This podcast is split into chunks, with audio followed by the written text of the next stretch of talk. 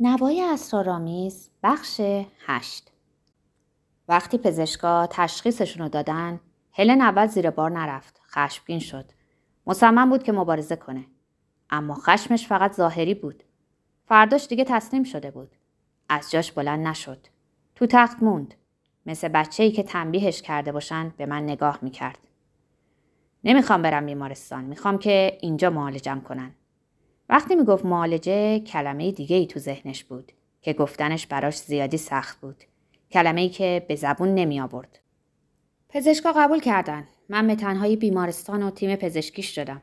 تمام فکر و ذکر زندگیم شده بود هلن. بهش دوا بدم، غذا بدم.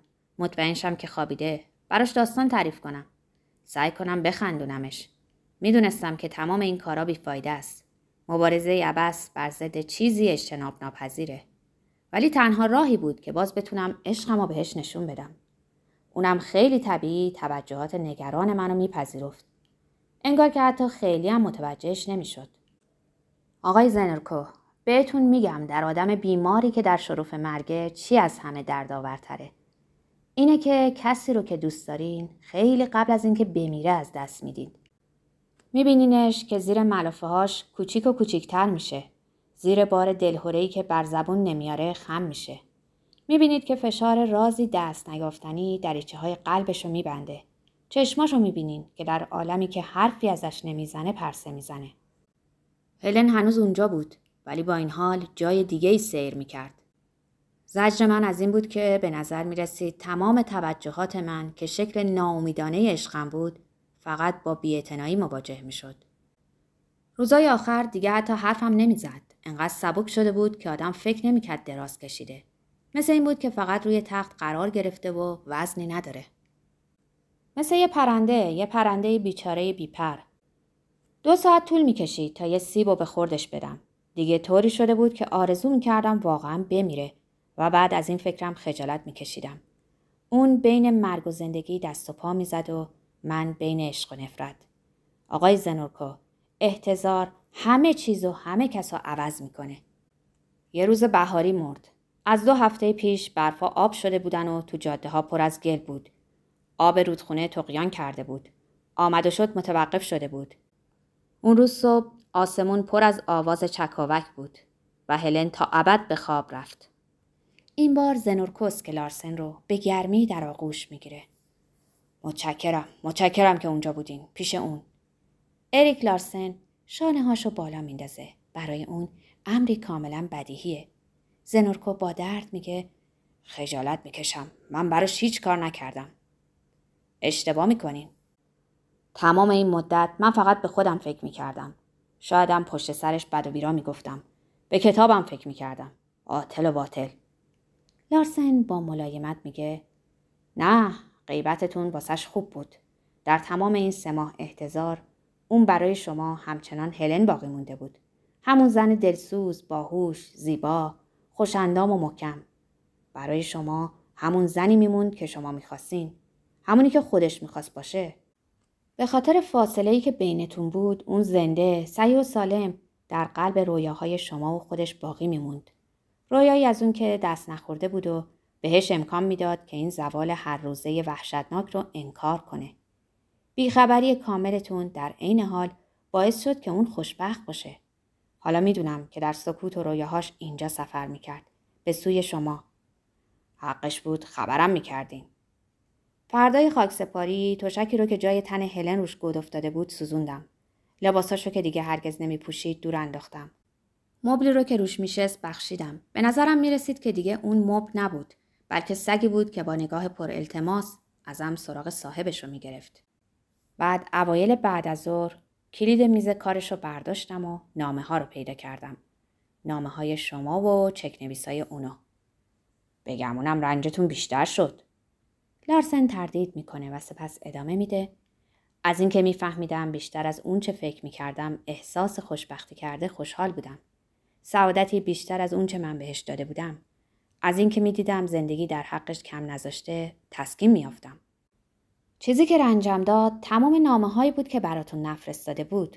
اون نامه هایی که توش چیزایی می‌گفت که نباید می‌دونستین. اینکه چقدر دلش براتون تنگ بود.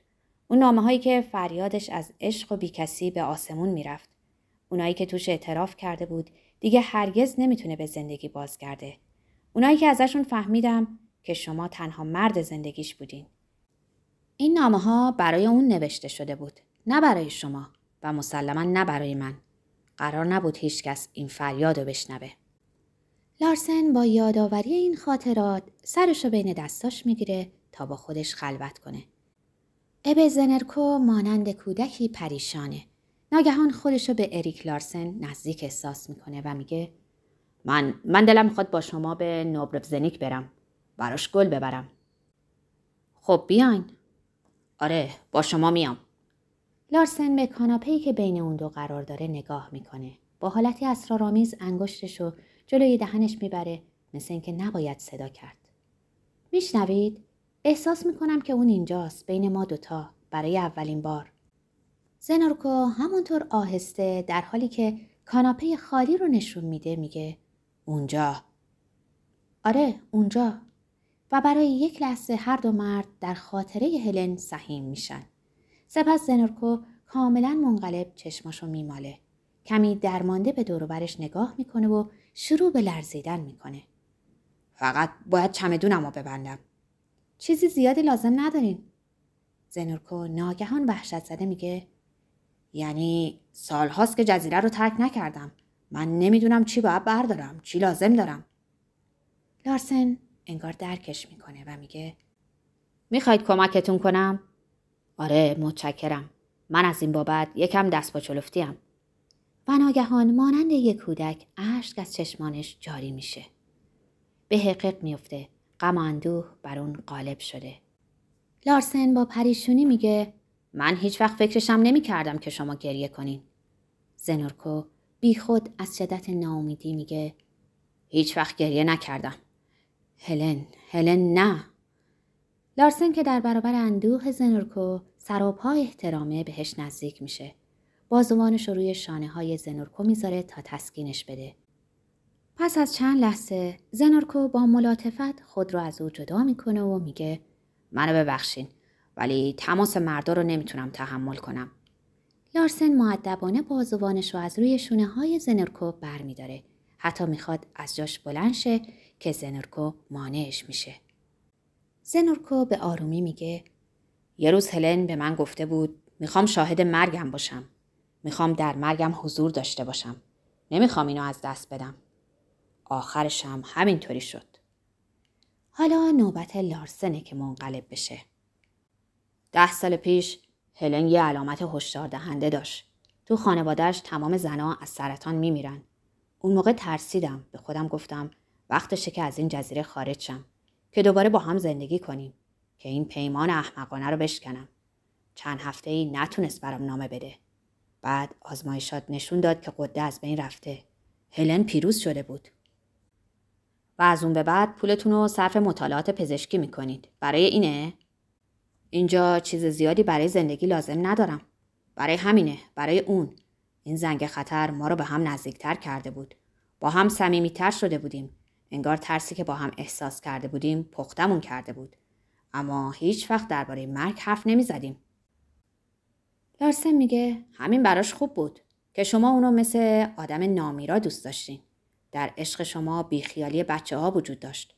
در حالی که من برعکس همیشه مثل پیرمردا دوست داشتم. ابل سنورکو با مهربونی لبخند می‌زنه. لارسن ادامه میده. عشق من لبریز از نگرانیه. همیشه هم همینطور بوده. واسه من وقتی هلن تلو تلو می‌خورد انگار داشت میشکست. وقتی هلن خون ازش می‌رفت مثل این بود که خالی می‌شد. وقتی صرفه می‌کرد داشت میمرد. بارها واسه ترسام بریشم خندیده. یه جوری ناامیدانه دوستش داشتم. مثل یه موجودی گذرا، فانی که هر لحظه ممکن بود ازم بگیرنش. هیچ وقت با بیخیالی دوستش نداشتم. حق هم داشتم. زنورکو صادقانه و ساده میگه خوشحالم که شما هستین. من لیاقتش رو نداشتم که شما باشم. من از اون آدمام که فقط بلدن گندگویی کنن. اونم از بدتریناش. از اونایی که مردم حرفاشون رو گوش می‌کنن و بهشون احترام می‌ذارن. به نظرم واسه این ادبیات و مرام خودم کردم تا دیگه به خودم زحمت زندگی کردن ندم. از بس که میترسیدم. روی کاغذ یه قهرمانم. اما در واقعیت گمون نمی کنم حتی خرگوشی رو از تلش نجات داده باشم. من زندگی رو واسه زیستن نمی‌خواستم. می‌خواستم بنویسمش، خلقش کنم، مهارش کنم. اینجا وسط این جزیره تو ناف دنیا نمی‌خواستم در زمانی که به هم داده شده زندگی کنم. بس که خودخواه بودم و در زمان مردم هم نمی‌خواستم زندگی کنم. نه من زمان رو خلق می‌کردم. زمانهای دیگه ای رو و اونا رو با ساعت شنی نوشتارم تنظیم می‌کردم. همش غرور. دنیا میگرده، علفا می‌روین، بچه ها میمیرن و من برنده جایزه نوبلم. جوری شعار میدم که انگار با این حرفا مسیر چیزا تغییر می‌کنه. در بین این همه آدم گمنام حتی کسی متوجه شما هم نمیشه و من از اون آدمای به درد نخوری هستم که ستایشم می‌کنن. زنورکو بلند میشه و کمی سرگردون میگه چی با با خودم بیارم؟ لارسن میگه اسبابتون رو جمع می‌کنم. خب یکم معذبم می‌کنه ولی متشکرم. اتاق بغلی رو نشون میده. اونجاست. هر لباسی رو که می‌خوایم بردارین. همونو میپوشم. لارسن لبخندی به لب داره و به اتاق بغلی میره.